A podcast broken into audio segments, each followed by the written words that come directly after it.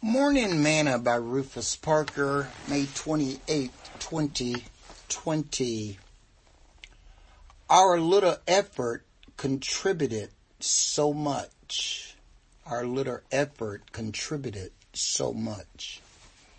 When the Son of Man shall come in his glory and all his holy angels with him, then shall he sit upon the throne of his glory and before him shall be gathered all nations, and he shall separate them one from another, as a shepherd divide his sheep from the goats. And he shall set the sheep on his right hand, but the goats on the left. Then shall the king say to them on the right hand, Come, ye blessed of my father, inherit the kingdom prepared for you from the foundation of the world. For I was an hungered, and you gave me meat. I was thirsty, and you gave me drink. I was a stranger, and you took me in. Naked, and you clothed me. I was sick, and you visited me. I was in prison, and you came unto me. Then shall the righteous answer him and say, Lord, when saw we thee a hungered and fed thee, or thirsty and gave thee drink? When saw we thee a stranger and took thee in, or naked and clothed thee?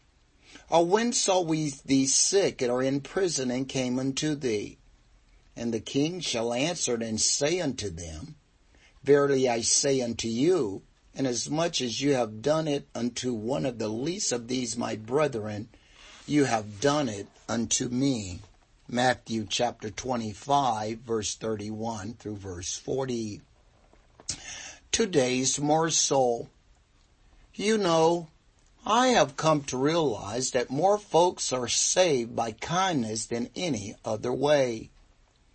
I believe that the reason Jesus had so many followers was because he was so kind to everyone. But of course, he can't deny who he was. He was filled with love and kindness. If we say that we are Christians and we do no kind deed, who is going to believe that we are who we say that we are? A card, a text, and an email of kindness can really minister to the hearts of others. The old saying, people don't care how much you know until they know how much you care is true. How can people be so educated and yet with no compassion? Kindness crosses all race lines and barriers. A heart without kindness does not understand the golden rule. We must do unto others as we would have them do unto us. Jesus says that when we have fed the hungry, give drink to the thirsty, visit those who are sick, and in prison and help clothe those that are without, we are doing it unto him.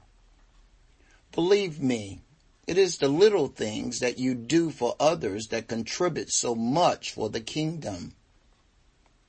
And it is those little things that will touch the hearts of others for him. Sing this song with me today. Thy love and kindness is better than life. Thy love and kindness is better than life. My lips shall praise thee. Thus will I bless thee.